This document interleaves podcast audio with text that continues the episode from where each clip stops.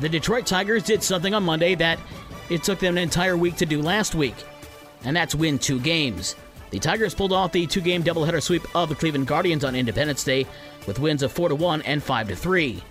Jonathan Schoop had 6 hits during both games.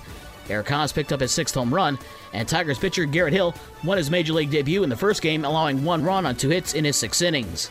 Game 3 of the four-game series is tonight at 7:10. A 6:50 pregame show on Newstalk Sports 94.9 WSJM and Super Hits 103.7 Cozy FM. The White Sox were close to not playing their game against Minnesota after the fatal shooting at a July 4th parade in a Chicago suburb, but they decided to play it. It was Minnesota over the White Sox 6 3 in 10 innings. Minnesota scored four times in the top of the 10th to win it. The Sox and Twins meet again tonight at 8:10. The Cubs and Brewers also needed more than 9 innings. Milwaukee's Victor Caratini's three-run home run in the bottom of the 10th gave the Brewers a 5-2 win over the Cubs. The two teams meet again tonight at 8:10 in Milwaukee. WNBA tonight, it's Seattle visiting Indiana at 7 o'clock. Phoenix's Brittney Griner, who's been jailed in Russia for almost five months, has sent a letter to President Biden.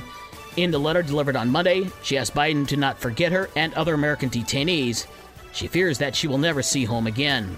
Now that every coaching spot in the NHL is filled, the league will now focus on Montreal this week for the NHL draft. Not only is the draft in Montreal, but the host Canadiens have the top overall pick. The consensus top selection is center Shane Wright from Kingston of the OHL or left wing Gerard Slafkovsky from Finland. The Blackhawks traded the sixth overall pick to Columbus in the Seth Jones trade. The Red Wings have the number eight overall pick as Derek Lalonde takes over as head coach for the Wings. A rare full slate of games in the Midwest League on a Monday. It was Wisconsin over South Bend 9 1, Lansing with a 7 4 win over Great Lakes, and West Michigan with a dominating 20 1 win over Dayton. The league takes their day off today and will resume on Wednesday with the same matchups as Monday.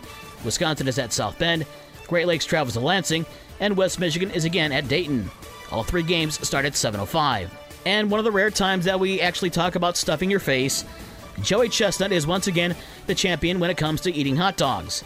Chestnut ate 63 hot dogs and buns in the annual Nathan's Hot Dog Eating Contest on Coney Island. He also put a protester who rushed the stage into a chokehold while he continued eating. It's his 15th win in the hot dog eating contest. He fell short of his record of 76 last year.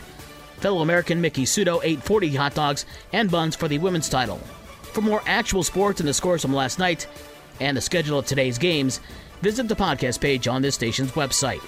With your morning sports for Tuesday, July 5th, I'm Dave Wolf.